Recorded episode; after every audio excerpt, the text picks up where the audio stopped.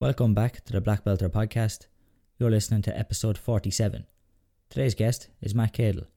Matt has been a two times world champion, winning the gold medal in Canada in 2007 and in Benidorm in 2013. As well, Matt has been a European champion, winning in Scotland in 2015.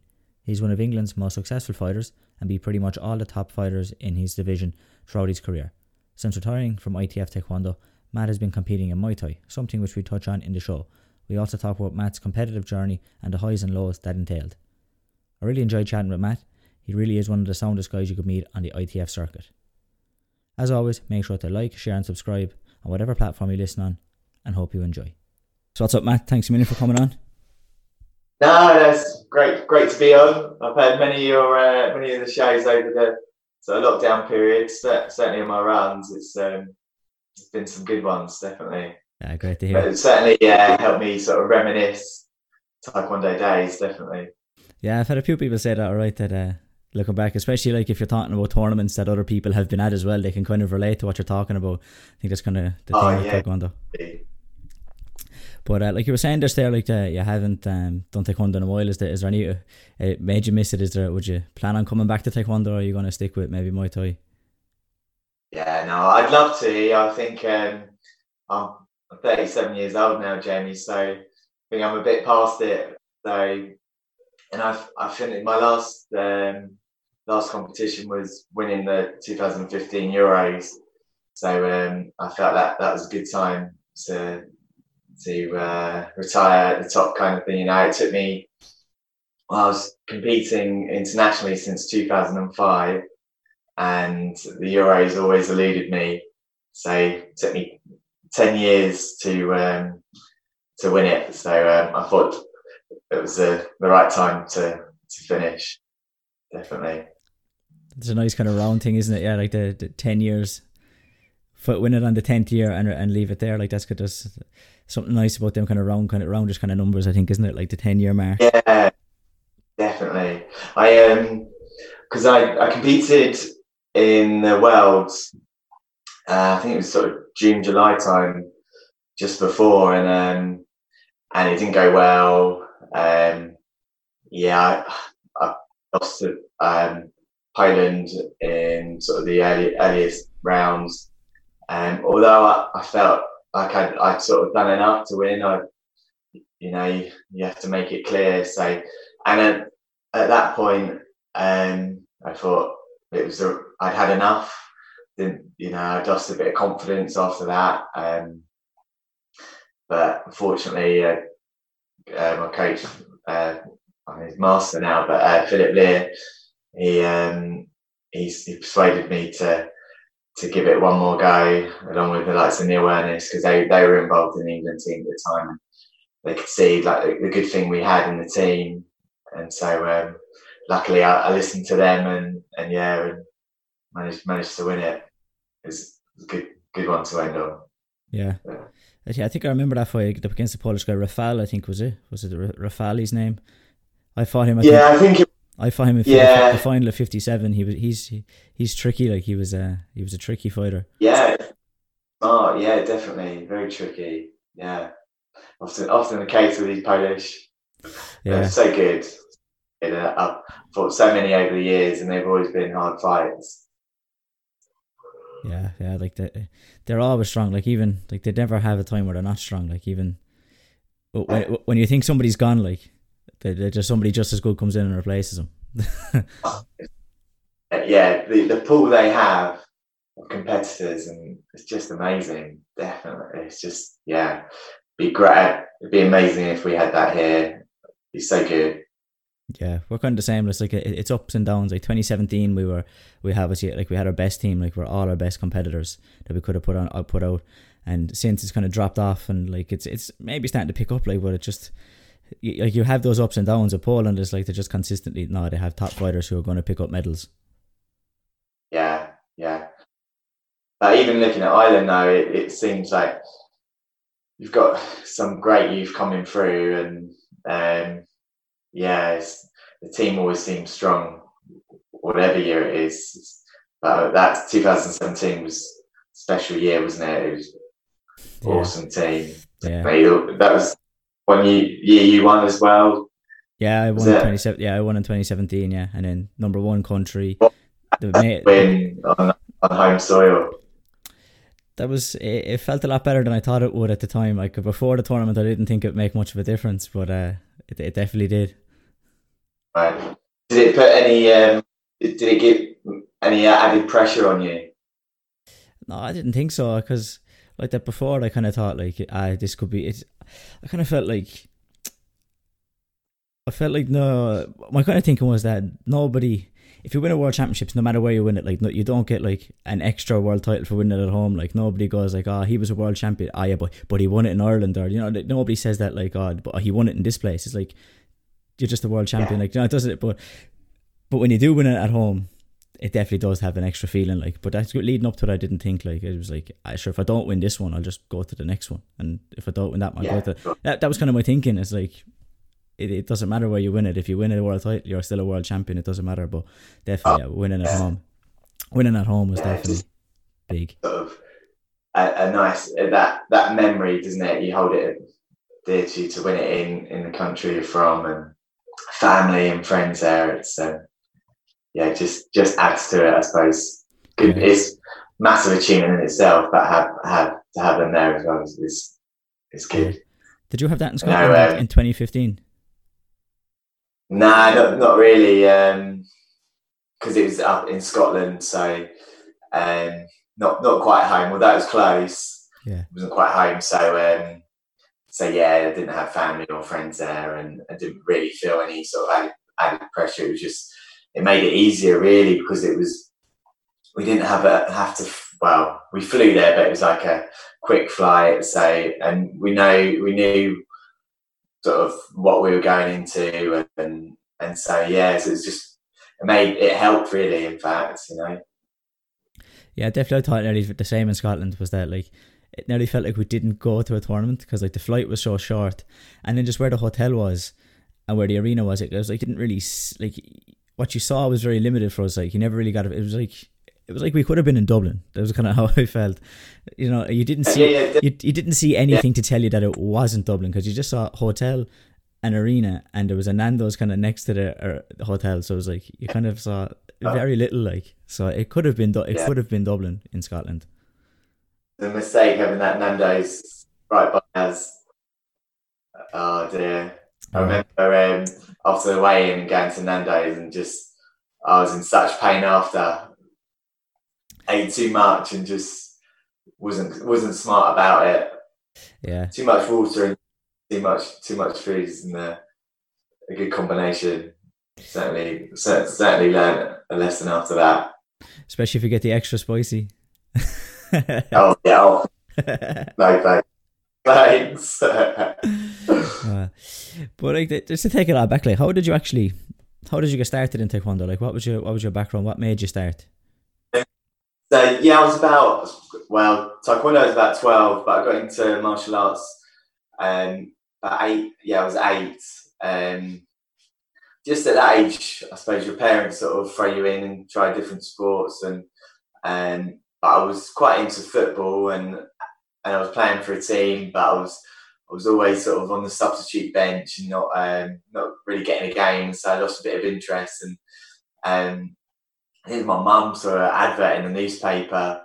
They're a local. Um, it was called Korean Korean karate, so so very very close, very similar, and the, the um, instructor's background way, but just sort of got into Korean karate, and um, so so yeah, I did that for about four years um, with my dad. So we both started. So it's, it's quite nice to be able to do something together.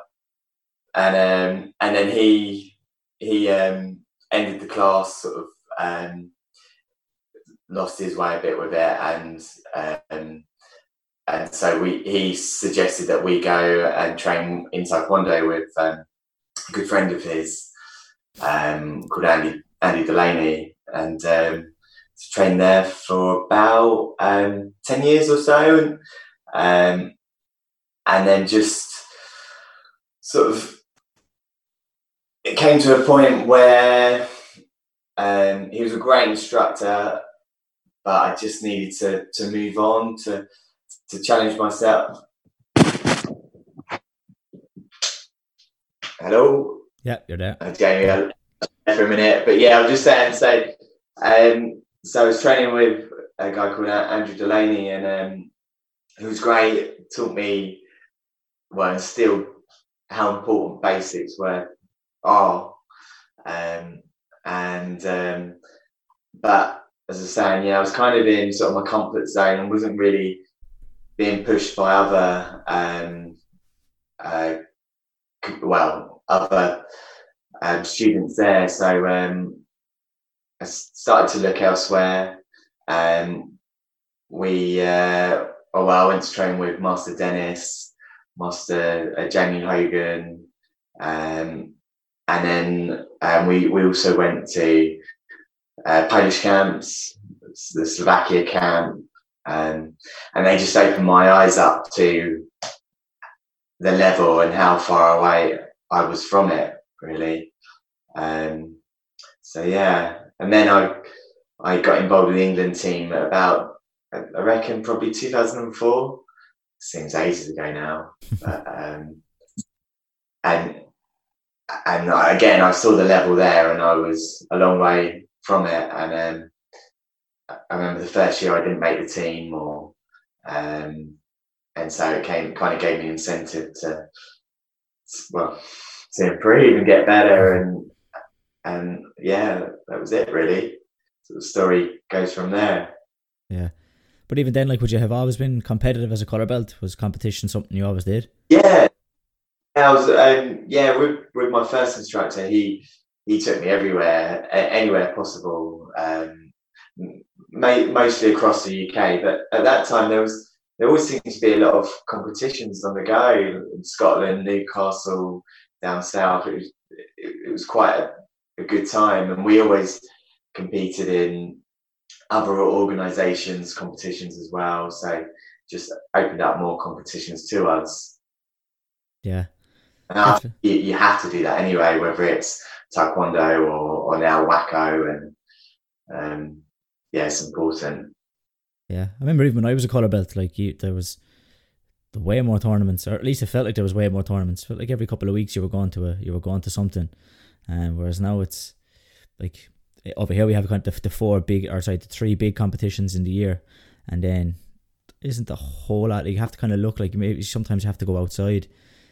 The kind of the main art, like the ITA, like the main organization, you have to go to some other like other organizations to to pick up tournaments. Yeah. Um, I don't really know what that is because I like that. Like it, I think like lots of like uh, competing often. I think is is necessary. Like especially when you're at a young age and you're trying to develop and you just get used to stepping on the mats and competing.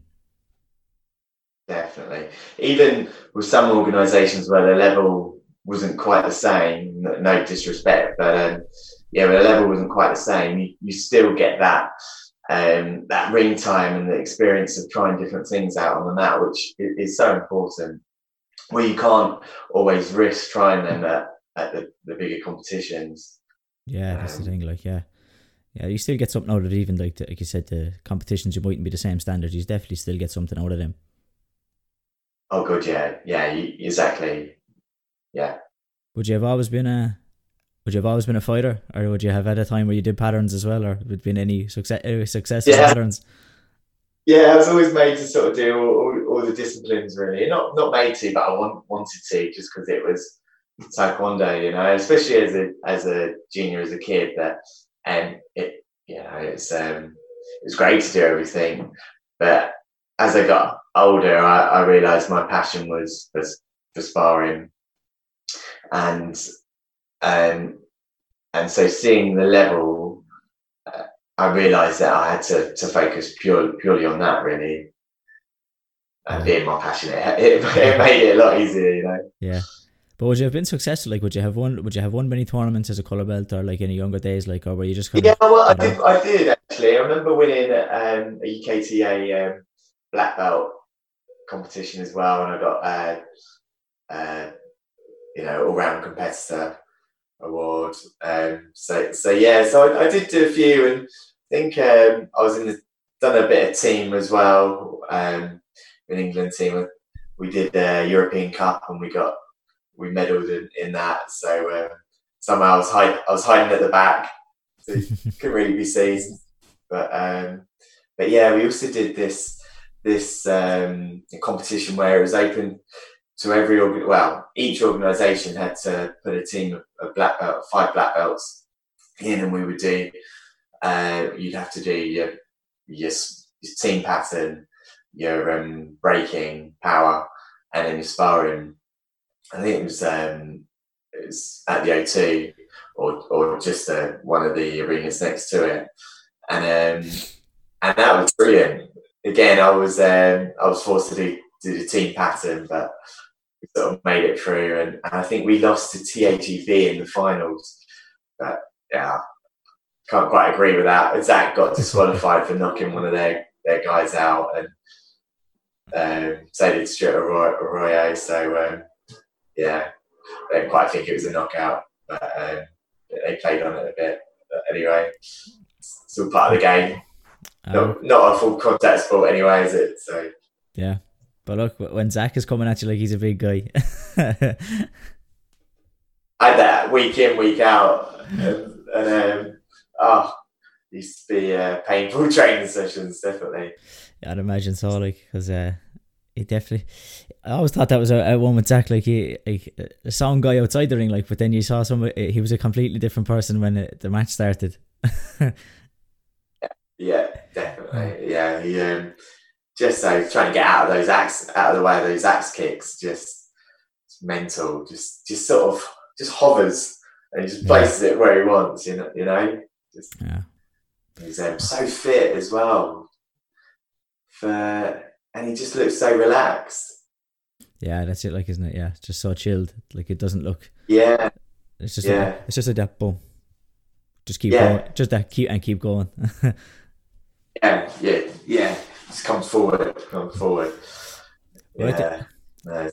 So, like when you first would have started up with the when you first would have started up with the England team, um, would you have been junior or were you kind of into seniors straight away? No, I was I was straight into senior. I didn't um, get my black belt until I was I think I was eighteen. So um, so yeah, I, I, then went straight into to seniors, um, and then I it, uh, with my black belt I sort of did a lot of local sort of competitions. Um, and then went into trialing for the England team. Yeah, did did you feel like that you kind of maybe missed out because like not having a junior career, it can be hard to step yeah. up and be successful as a senior if you haven't had a couple of years of junior behind you. Oh, most certainly, yeah. It, um, that's why it was like playing catch up. You saw all these England boys that who had a junior career, and um, and it just made me realise how far behind I was.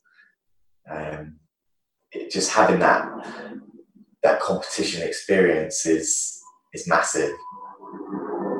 Yeah. So yeah, I did feel like I missed missed out on that, but it's all part of the journey, isn't it? You know, it's yeah, like that. You maybe the, the the fact that you kind of felt like you had to play catch up maybe made you work even twice as hard. So then, like, you know, you, you got there in the end, like then. Absolutely, yeah. It did make me a lot more hungrier and determined.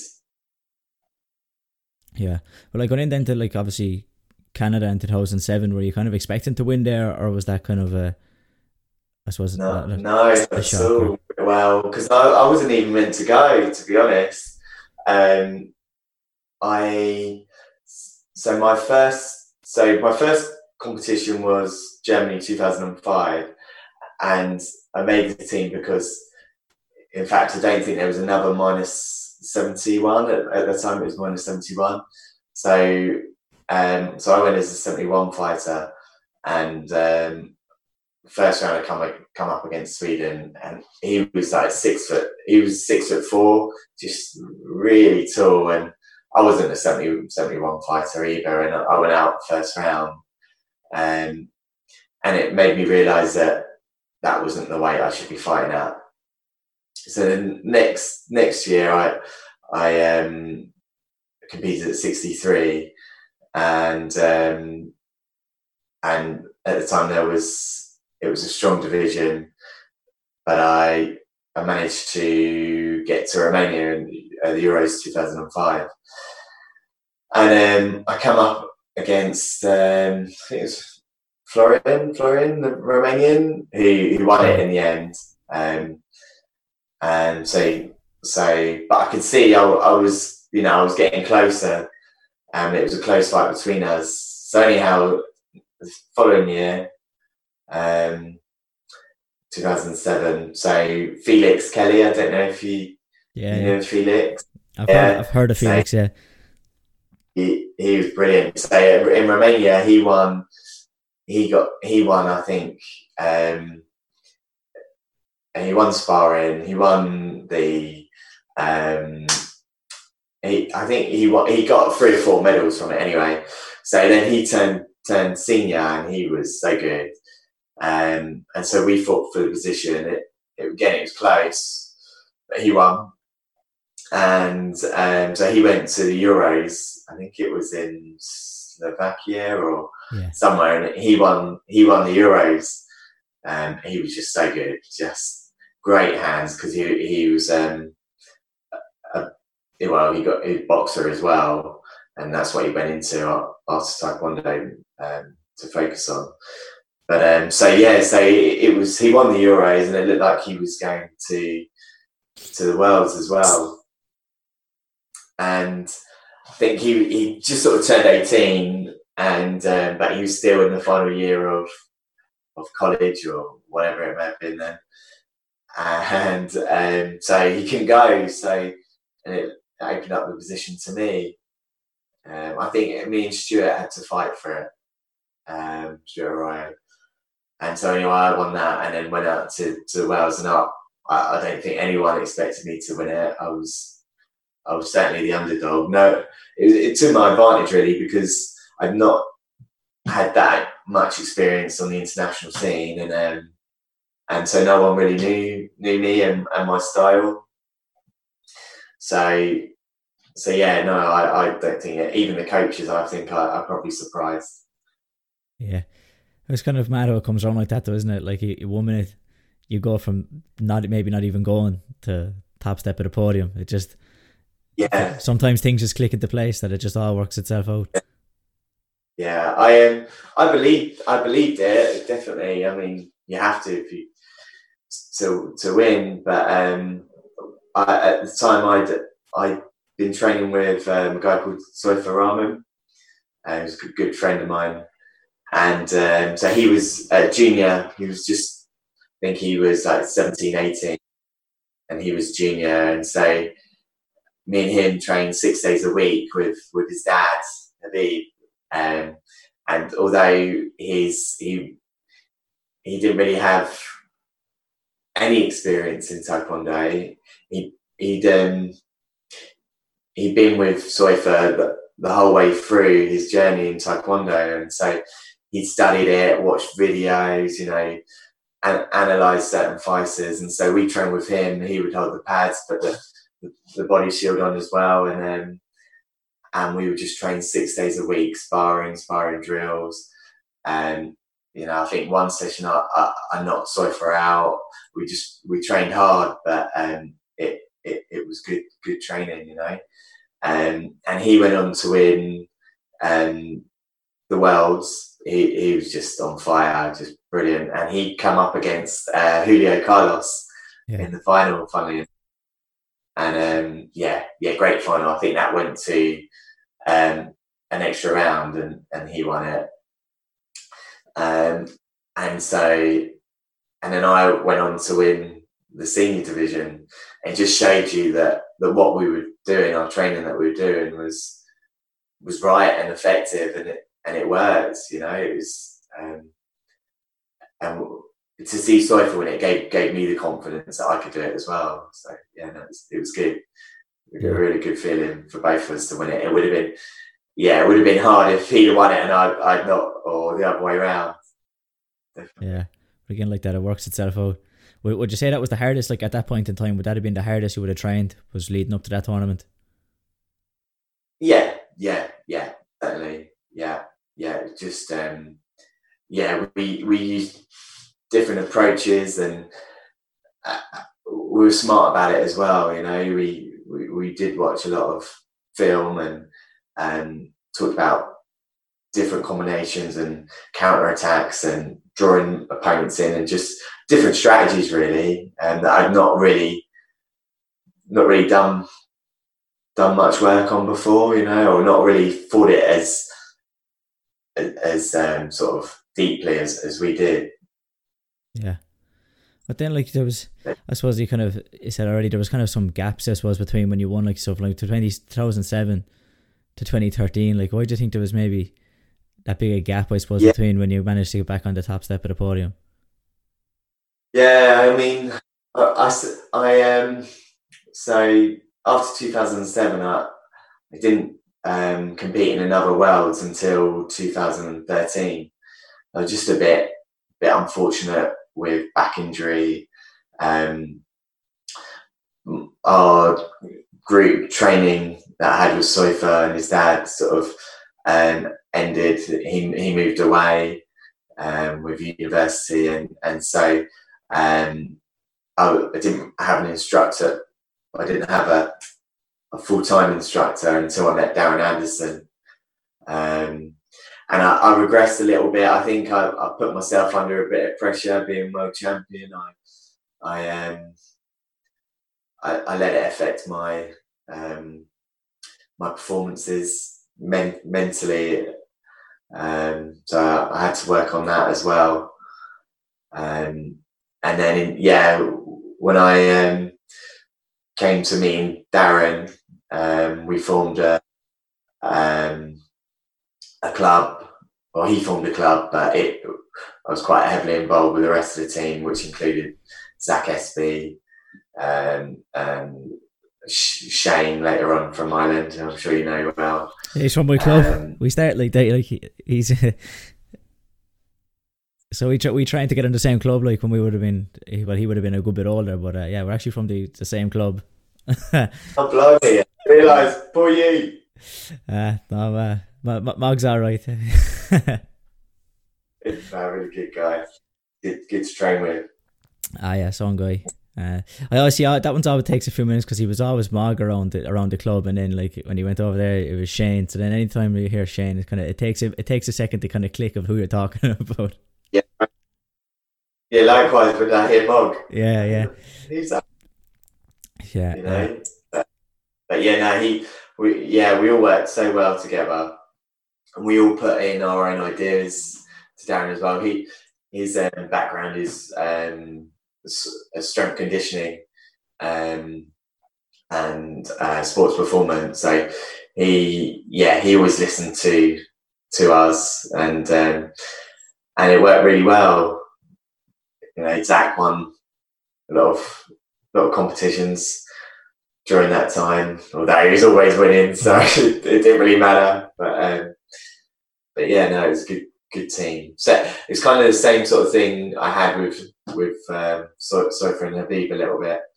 Um, and I would do we would do a lot of one to one with Darren, um, pad drills and and yeah, a strategy and fitness because he was a strength conditioning coach. He would write us these programs and they just meant mental, just so so tough.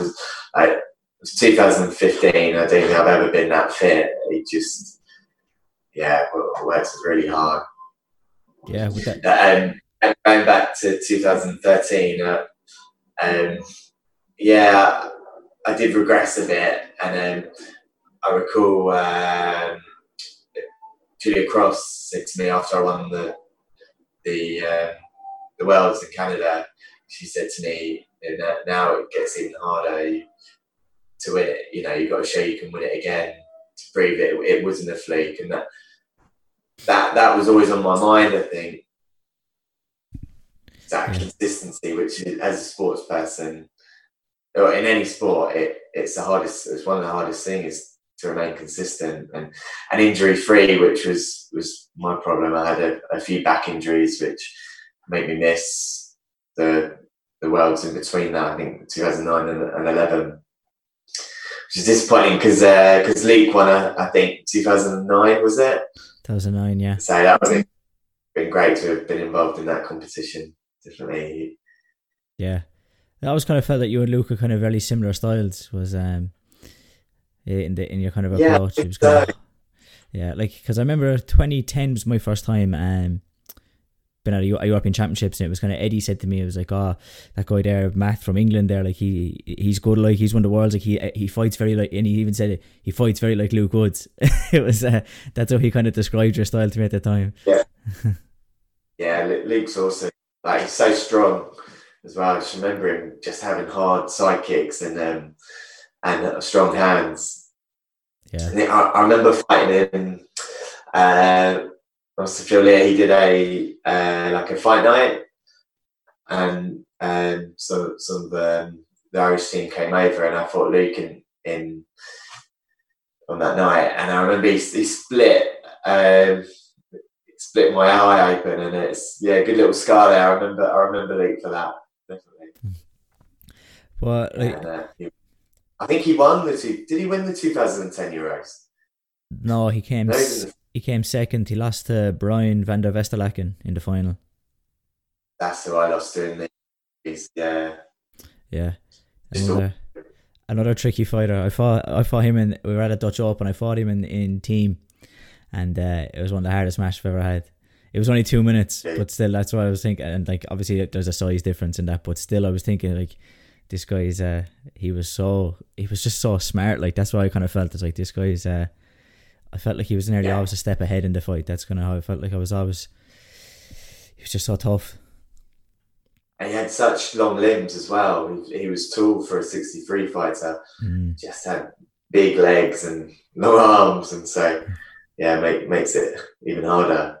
Yeah. Especially for a, you know a lightweight, a light fighter. Yeah, I think he was up at seventy even at that time. I was still at I was fifty seven, and he was um he was going up to seventy. So there was even a bigger difference than maybe there would have been earlier on in his uh, his time. But uh, no, it was good. It was good. To, it was good to step in the ring with him. Like it was good to have uh, to have that match. But uh, yeah, definitely a tough Yeah, one. That's what it's all about, isn't it? I Yeah, used to love the team. yeah, that's it. Like they give you those those chances to step in with some other people, and, and I suppose the fact that it is only the two minutes, it goes it, it does go quick. Yeah, it does. And um, you know, likewise for yourself, I was normally, I was certainly the well, certainly the smallest fighter in our team, and so, um, I, yeah, you just got nothing to lose, and um, just sort of like uh, give it your all, don't you? Really, just Yeah. just want to get out there and fight this fighter and, and beat him. Yeah, like the because I was always the smallest and we had like a, a lot of good bigger guys like around seventy kilos, eh, seventy eight. It was it was hard. Like I wasn't get I wasn't doing too much on the team. Um, well, last year like I managed to get on the team toy and like I didn't really miss it because I never really like expected to be on the team being a smaller guy. But then last year it's like I kind of got that taste for it. Like it's like there's a good buzz off the team. Is like "Oh, I want to do this more often. Yeah, that's it's exactly that. It's such a good buzz, and then the sort of the teamship, the camaraderie Mm, within it. It's just um, yeah, I loved it. yeah. So, um, so you think you'll be more involved with the team? Is it a more experienced competitor for Ireland? hopefully that's like I think I think I definitely bring that um like that uh, like I'm a big enough 57 I suppose like I'm kind of I could be 63 um so like by the time the team comes around I probably am 63 so like Yeah, exactly. so yeah definitely I have a lot of experience I know a lot of the guys like so that's it like I'd like I'd like to be involved in the team if the if the coaches keep letting me Yeah, definitely. To have someone with your movement as well is is a nightmare for any bigger fighter. You know, it's um, yeah, I, think so. uh, and, like just going back to into like 2013 like you said going into 2007 that uh you kind of felt like not a lot of people would have known you did, and like you were I suppose did you think you kind of had the same thing in 2013 that not a lot of people were kind of maybe taking much notice of what Uh, you've been doing like I know Julio maybe going into that tournament was like uh, it would have been I suppose the favorite even not just going into like going into the tournament and then as well maybe going into the final like Yeah, because he, he was uh, he won the 2011, didn't he? So Yeah. he, he was defending world champion. So um, yeah, I maybe I, I may, maybe people might have forgotten who, who I was forgotten about me. But on, on my side of the I, I did have a lot of European fighters, and I I'd, um, I hadn't missed the Euros, just the world. So um, and I fought and uh, I fought Kazakhstan in the first round. It was tough fight. And then I fought, I think it was um, Finland. Um, again, another another tough fight. And then um, at latter stages, they come up against uh, Norway. Um, Ovind, Ovind. Yeah, yeah, I think. You know, yeah, yeah, it's a friend of mine, but I don't even can't even pronounce his name, can I? um, but yeah, so and he uh, he just come off the back of losing in the European finals against Sanel, and so and he's he's a really good fighter. So that that was a tough fight, and we knew each other fairly well. And um, yeah, fortunately, I, I, managed to win that. Um, and then I come up against Sanel, who was um, yeah defending European champion at the time, and um, and so that was a tough fight. I think it went into he he beat me in a previous competition before, um, so I I owed him one definitely, and um, and so I think that went into an extra extra round, um, and again yeah I won that, but it's such a hot. I don't know if you remember it, but it was the stadium was so hot. It, oh, just remember sweating buckets. And then after after that round, after the semi final, I, I um, I was grabbed by the the doping the doping guys, and I had to go go and have a um, a, drug, a drug test. Uh, so that was quite a, a new experience for me, and I was shattered. I, I yeah, yeah. They couldn't have waited until after the final. Uh, sorry, mate they couldn't have waited till after the final. Like, I know exactly, and I was um, I didn't have I'd sweated everything out. I didn't have any sort of um, anything to to pass water, so that they were waiting for a little little while. A, yeah. Yeah, after the Worlds in so, Ireland, after the Worlds in Ireland, after I won, and it was nearly all the guys. Like it was, I got tested. Adam was tested. Ryan was tested. There was a couple. Uh, I think uh, Sebastian, what the guy who won plus eighty five was tested. Uh, there was one of the girls like right after we won. It was just like this guy's coming over, and you're going like, oh yeah, this I'm with the doping, I'm with the anti-doping, and so you end up in this room like you've just won the world, and that's kind of how you spend the next the first half hour is like inside in the doping room. But it was kind of cool as well though, because you had all those people who had just won as well, so it was like. It was kind of like this exclusive kind of club, I suppose, nearly, you know, that you got into, but but definitely not how you, I would have expected to spend the first thirty minutes after winning the world championships inside in um, inside the doping inside the doping room. You're like you say, a special club, definitely. yeah, but um, uh, when Julio was on, like he kind of said, he kind of found the mats that he fought. Uh, maybe this is how he feels about the match, but he said the mats were different to on the center stage to what he had fought on on the rest of the the rest of the day. Did you feel like? Did you feel that the the mats were any uh, a problem? I, I heard I heard that a little bit. Um, I they were a little bit a little bit slippery, but they didn't affect my game. I don't think. Yeah. You know, I, I mean, it's different for Julio because yeah, that's he was he's all about movement, you know, more so than I was. But and I was just trying to track him and, and keep it simple. So, so yeah, that, that may have been a disadvantage to him, but we're both on the same ring, you know. Yeah, definitely. Um, like I think, like you said already, like you and Luke Woods kind of had a very similar style, and Luke had pushed him very close in the semi final. So, like maybe yeah. it was no surprise that a similar style later on. Then you happened like Luke just missed out, and then but you managed to just nick ahead. Like so, maybe it was the style more so than anything else. I I think at the time. Yeah, yeah, that's true. I see the Luke Woods the, the fight after, and yeah, it was really close. Really good fight as well. So that's a shame in a way. I, it would have been great to have fought Luke in the final. Yeah. But the thing about Luke, even at that tournament, was, and this is where I was kind of even shocked with how he did it against Julio, was he was only just back from, he was back training Taekwondo about four months he was in Australia for a couple of years, came back and went. Right, I go to the Worlds, and like, he was he went because there was no seventy spots. He was like, right, well, I'll go sixty three. And I remember the first squad session that he was at. It was like he was not at the races at all. Like even when I started jumped him in a couple of times, I felt like, Jesus, this is not the Luke Woods I would have expected from before. Um, yeah. he just he just turned it around like and like that to like to get a bronze and I suppose after being world champion that was a bit of a letdown for him like but to push someone like Julio after like basically back training full time four months was was crazy it was it was so much even like you know it's, yeah. I, I remember I remember the time because yeah I remember him being away for a long time and yeah it was a surprise to see him in this you know in this semi-finals like but then uh, knowing how good Luke is it, it wasn't at the same time. Yeah. Yeah that, yeah, I suppose that's for anyone. yeah. Yeah. But um but, and but for me though for to to it it really justified that to me to win to win the Euro uh, the world sorry.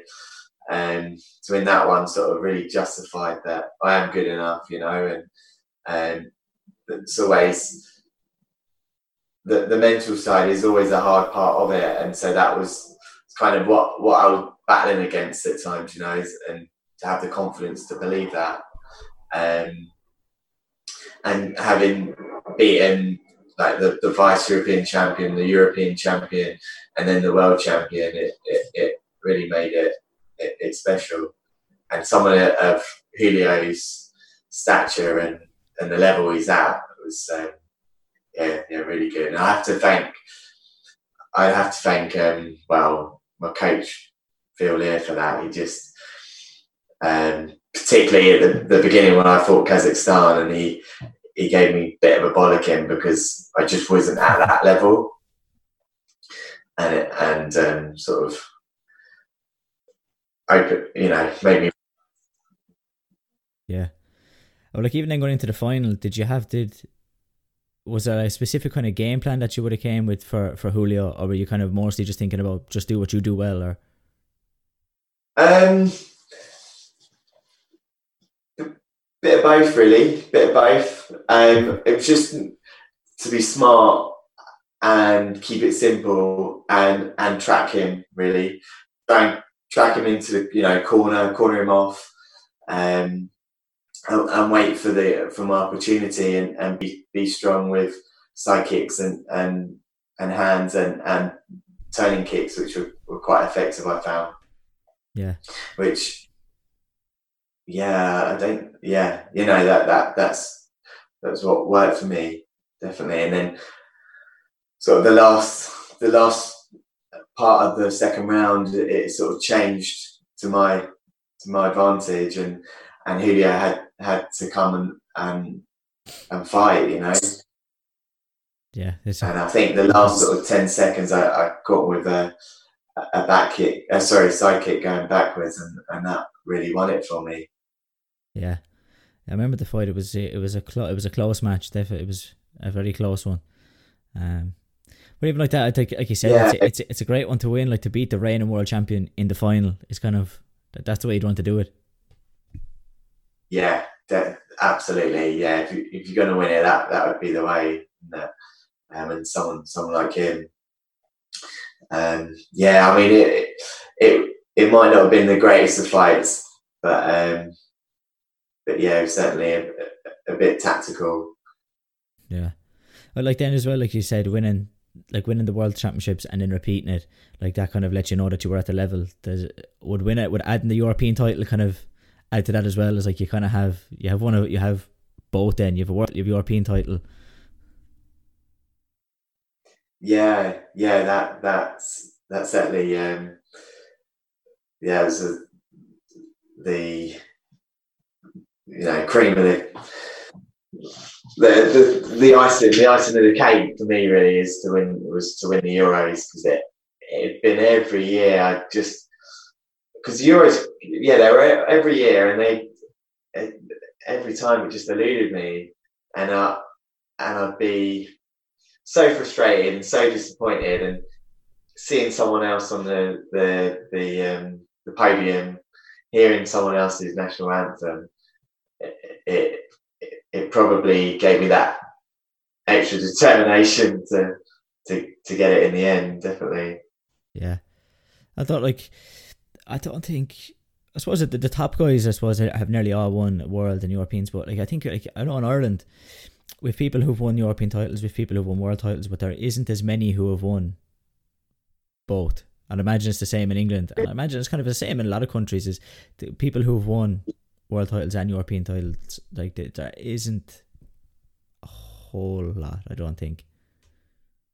It's a yeah. It's, it's a funny, isn't it? It in a way, it doesn't it doesn't quite make sense to win a world championships and and not a Europeans. Or certainly it did for me. I you know I just can understand how how it took me so long, but the, the level's so high that every competition is different and and um, comes with different challenges. Yeah. How did you find in Scotland fighting somebody from from England in the final? How how did you find that fighting Ruben? Yeah, that that was quite tough because you know he's good friends, so you never you never want to um, fight a friend in the certainly in the final as well. And secondly, um, we we trained so much together during the squads over the years that we both knew each other so well. And fortunately, I, um, I, I had competed against Ruben in a lot of local or, um, or regional competitions, and I'd always won. Um, so I had that confidence that you know I, I could I could beat him in the final. Um, but yeah, we as I say, we just knew each other so well that it, it made it a, um, a tough fight, really.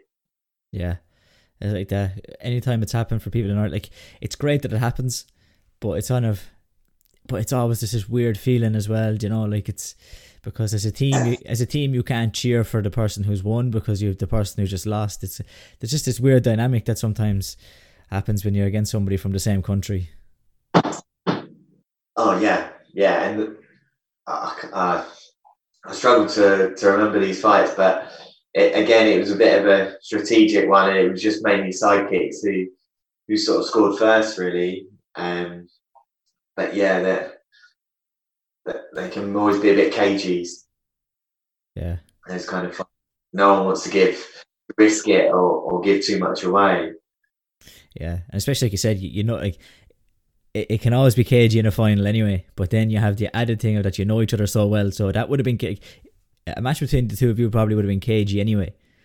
But then you add in yeah. that, it's a, that, it's a final of European champions like that adds indicate you know it makes it even more. It's like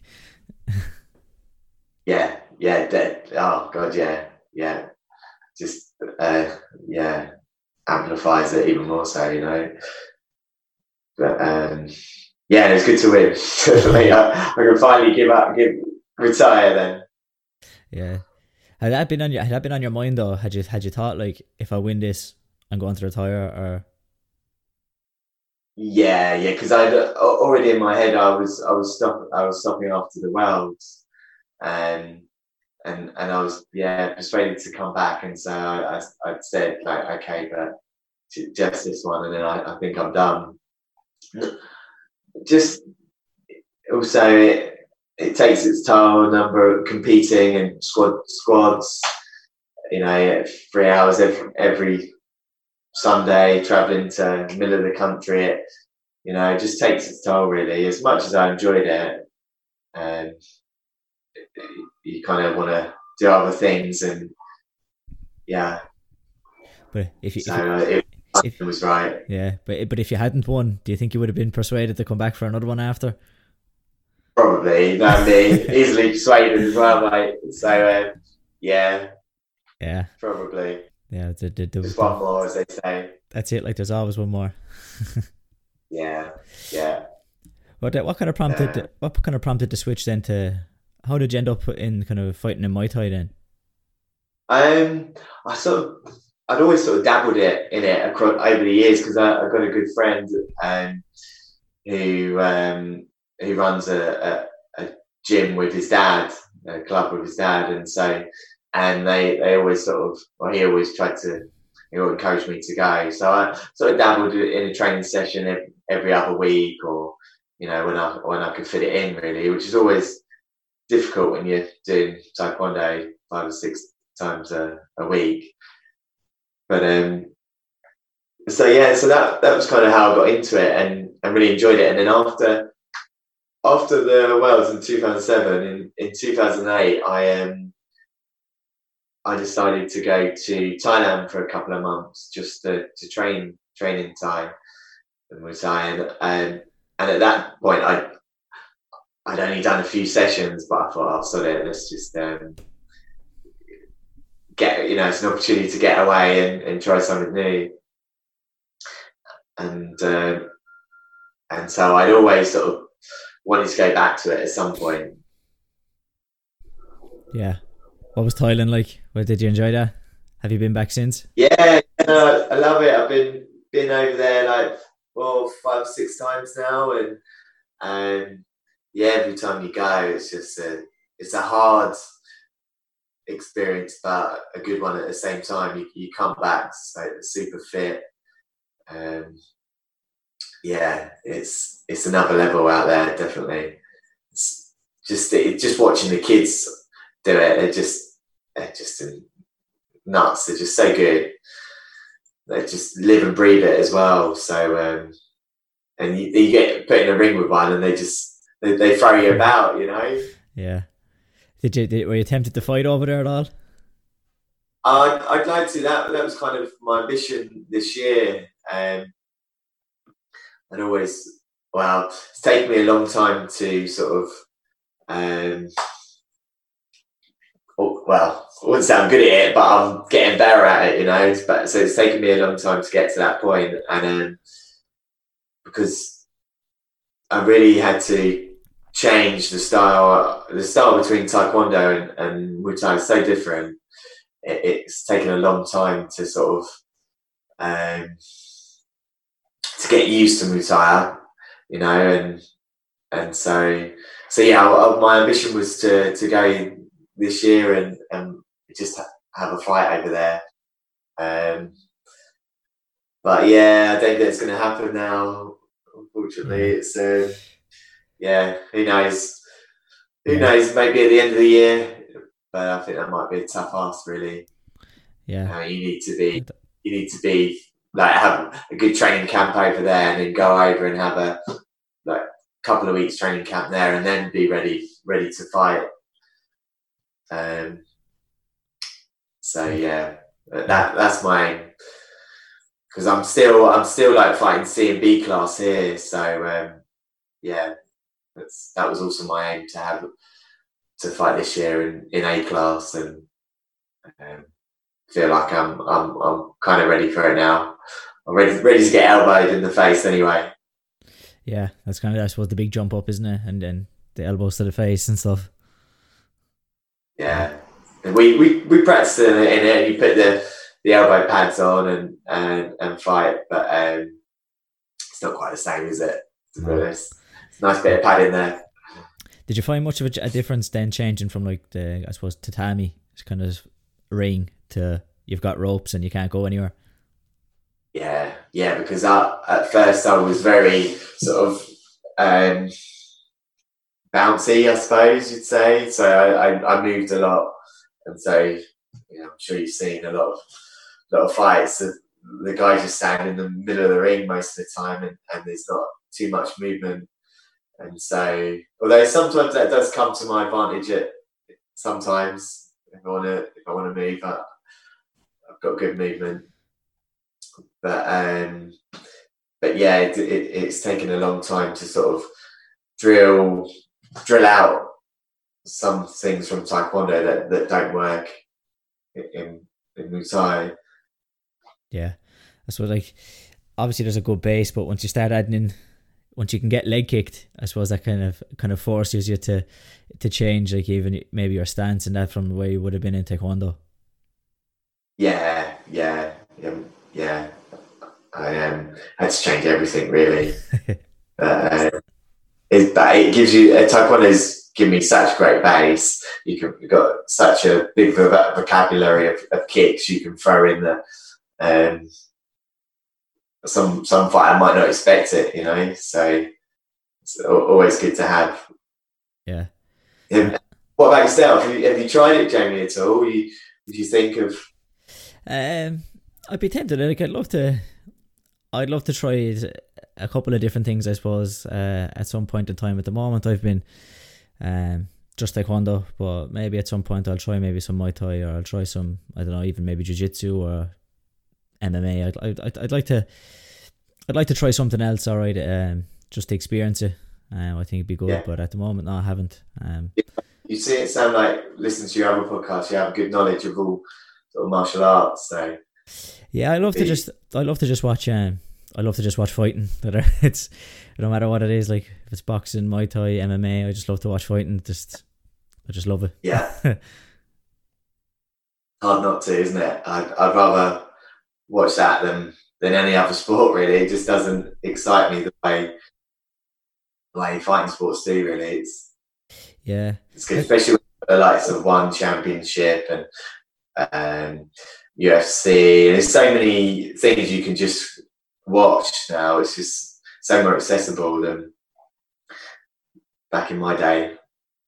Yeah, that's it. Like there's, and especially like there, it's kind of the I suppose more sports are coming back, but the last while, it's been obviously the UFC has been back mostly, and then there's been some boxing has came back, but like it's been it's been combat sports that have been kind of going throughout the whole coronavirus. Yeah. So um, yeah, it's you you haven't had to like, it's been easy to find the time to watch them. yeah, definitely. Yeah, exactly. Yeah. Yeah. How long do you think you'll keep fighting with? Uh, how long do you think you'll keep fighting with Muay Thai?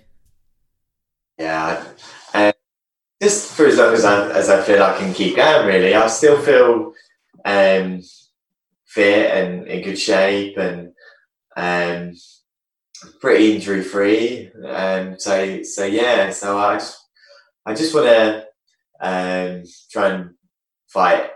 My ambitions are to fight a a class and to fight in Thailand.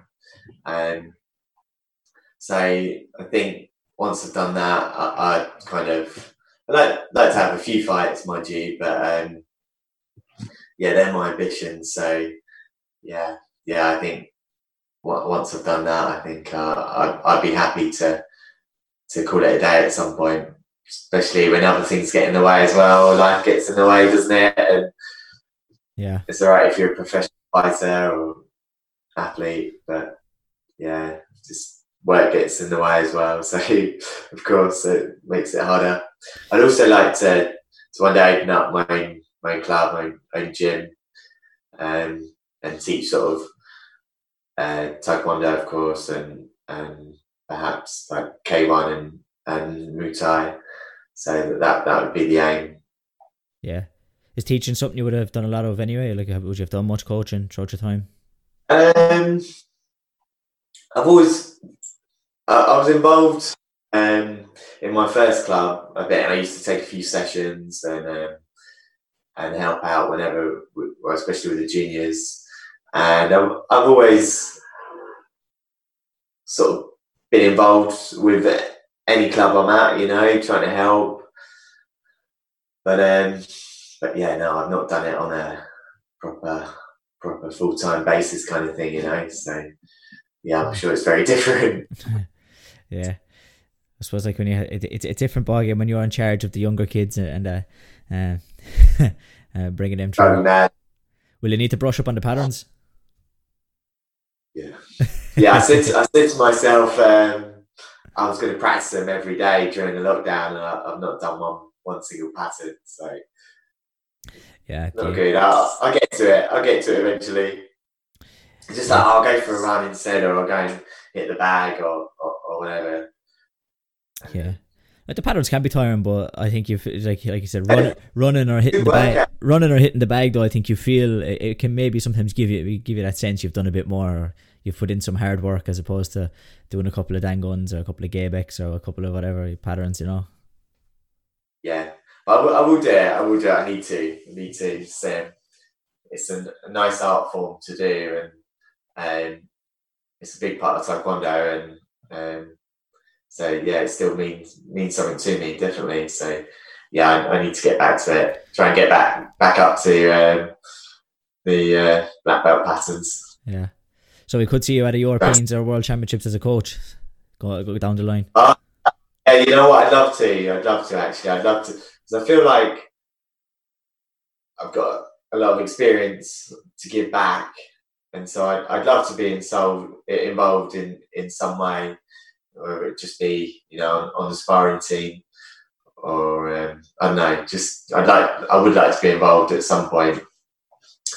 Um, I think that's that. I need to if that's something I want to do. I need to you know make those take those steps to to get in there, um, which I kind of understand. It could you know it's a long process. There's a lot of good coaches out there.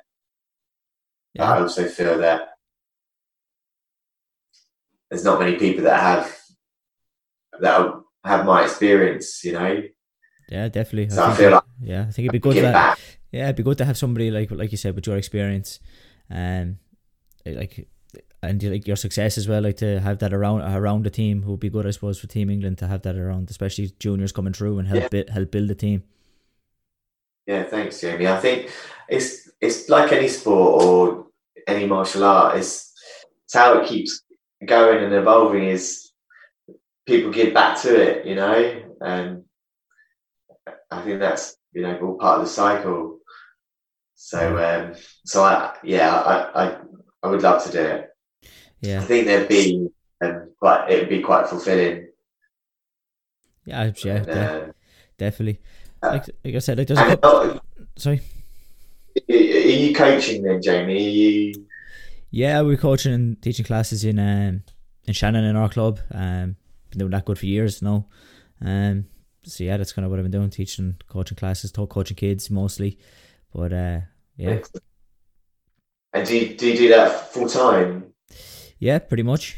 Um, wow. I, will probably look at opening my um, probably look to open my own club soon. Um, I'm going to go from there and see can we bring somebody from white belt to world champion. that would be that would be the goal, I suppose. Uh, yeah. I think that's why kind of what you have to kind of aim for. Like obviously, it's it you don't, and I think this is sometimes the challenge of it opening a club is everybody wants to go. I'll open a club and within six months or a year I'll have people on the national team, but I suppose it's not really the way it works. You know, there's it's a long commitment to to just get people to black belt, then to get them good enough to get onto a national team, to get them good enough to win medals at a, at the championships. Uh, it's it's the if you just look at a championships, you think, oh, I want to coach at one of these and coach a, a student at one of these, but there's a long process behind getting a person to there. Yeah, definitely. Yeah, definitely um, very rewarding to see them from from white belt to to that level. Yeah, that's the thing. Like, definitely is rewarding. But if you're getting into, I think, going, oh, I want to be, I want to be sitting in the chair, but my student is on the floor in the final of a world championships. It's well, like that's kind of the glamorous side of it. It's like there's a lot of other days when you know when you're in when you're in maybe a cold hall and that student is only a green belt and you're trying to progress them. That's you know there's that side of it too that a lot of people I suppose if you look at world championships, European championships, that people you sometimes forget, and I think um, you have to be ready to make that commitment. I think is the thing when you're opening a club and looking to to commit to having kids and being responsible for them progressing. You have to be ready for those times as well. Yeah, yeah, yeah. I see where you're coming from, definitely, and I, I, I kind of see it with myself and when I was competing and I'd have other coaches coaching me, but your own coach is, is also involved and, and, put a lot of hard work into. You know, it's yeah, yeah. See, see what. Do you find like? Did you find because I suppose you kind of jumped around, uh, not jumped around, but did you? You kind of, you didn't really have that kind of one coach that you started with to, to all the way through. Like, so did you did you find it hard sometimes jumping around, and then sometimes maybe you were training with obviously you know um uh, Mr. Anderson, and then you know maybe Phil Lears in the you know Master Lears in the chair. Did you find that was kind of hard sometimes to adjust or to work with different people or? Um, I was I was quite lucky because um, well Phil Lear I sort of um, he's such a good coach and he he's good with every competitor. He he, he understands them and um, tactically knows what's right for them. So it it it, it, it yeah, it's quite an easy transition for me to work with someone like that. Um, I was always uh, lucky to have a good coach from the beginning with um, Andrew Delaney, and then with Darren, he he understood me again. So and he knew what my um, my strengths were and, and, and weaknesses. So yeah, I, I, didn't really really struggle um, too much.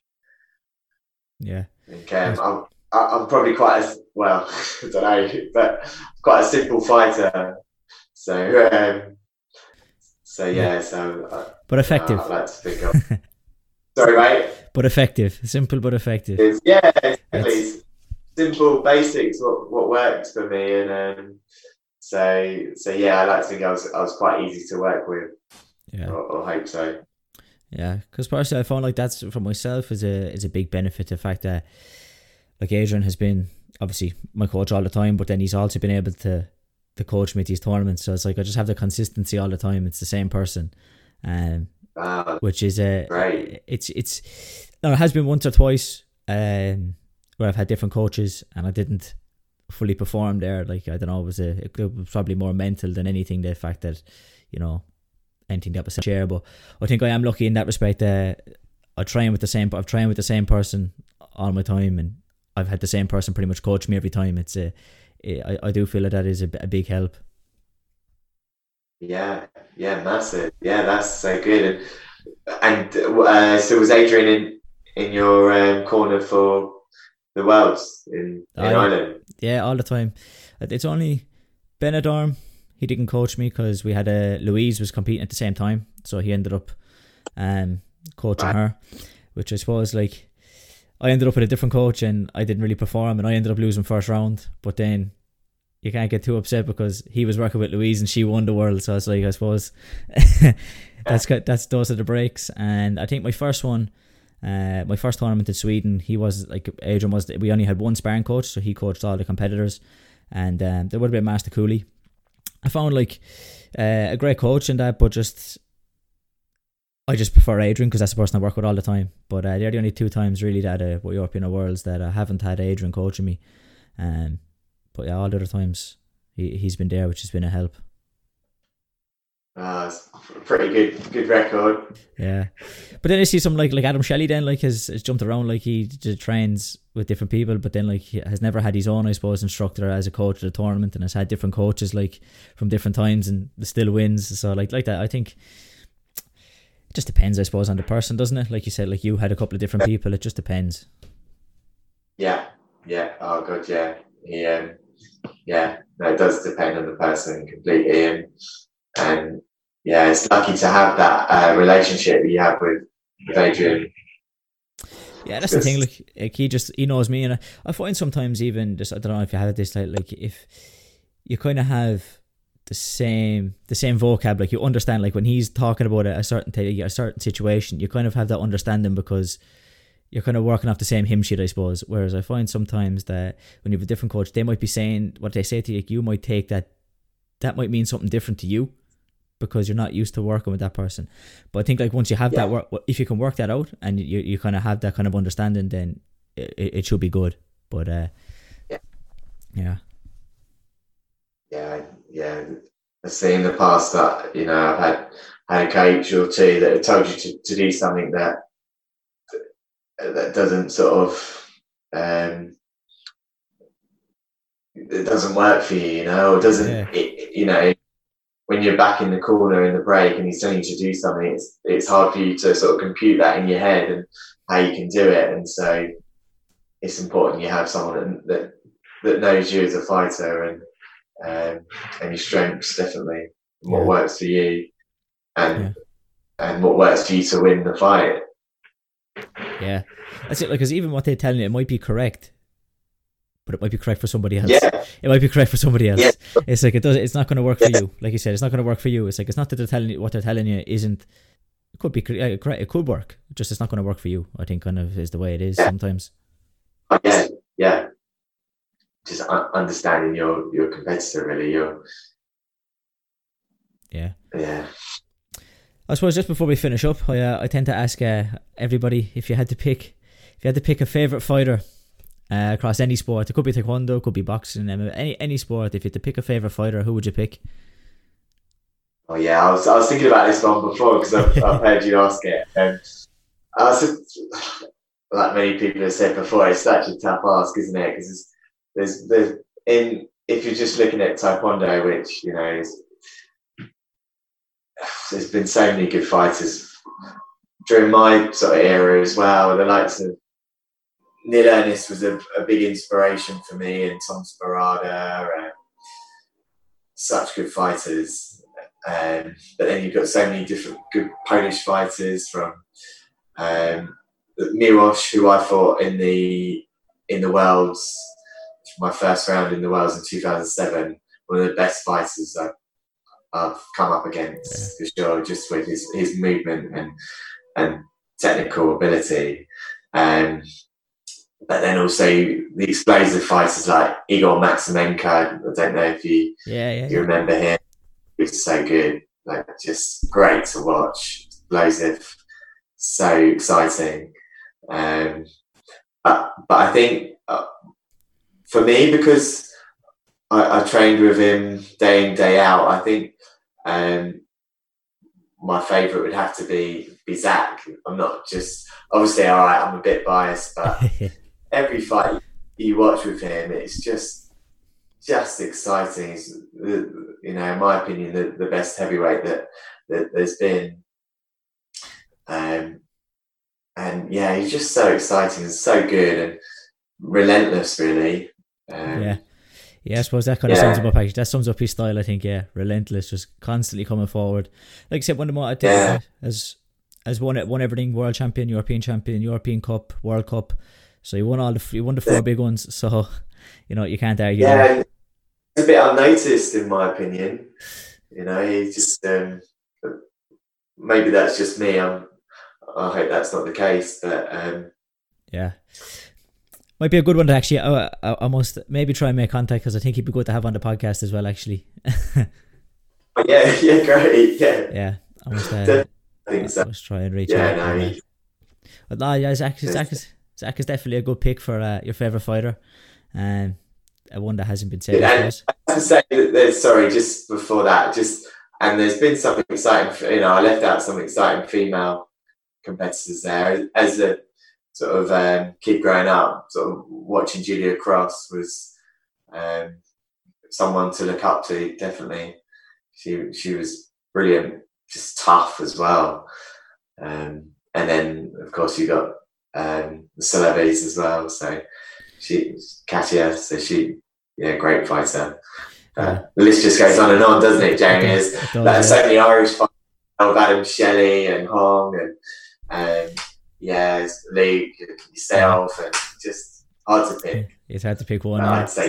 yeah, it's hard to pick one, and you're kind of picking one. You have different people for different reasons, I suppose, different styles, and and that. Yeah, it's hard to pick. Exactly. But um, yeah. But yeah, look, I think we'll leave it there. Um, thanks a minute for coming on. I've uh, really appreciated it. Really enjoyed, really enjoyed the chat. Really enjoyed hearing your story. Thanks for having me on. Really, really appreciate it. I, I hope um, I didn't bore you too much there, but. Uh, no, that was good. I've enjoyed. Right. I've, I've, enjoyed hearing your story, and um, hopefully we get back to proper training. And uh, like, I, I, think we're close to getting back to fully, and like, it's I suppose getting back to competition now might be the next thing that we could look forward to. Yeah, when, when do you think you'll be competing? Um, twenty twenty one. Exactly. Yeah. I think so. It just is that from uh, from both physical and um, when they can actually do competitions, or. Yeah, I think it's from both. I think I'd love to say we'll get a, a, a, one competition in by the end of the year, but I think I'd be very surprised. But uh, but hopefully, fingers crossed. Yeah, well, I'll um, I'll be uh, I'll be watching. Best of luck for the future, mate, and then yeah. Yeah, you too, man. All yeah. the best. All the best. Take care, man. Cheers, mate.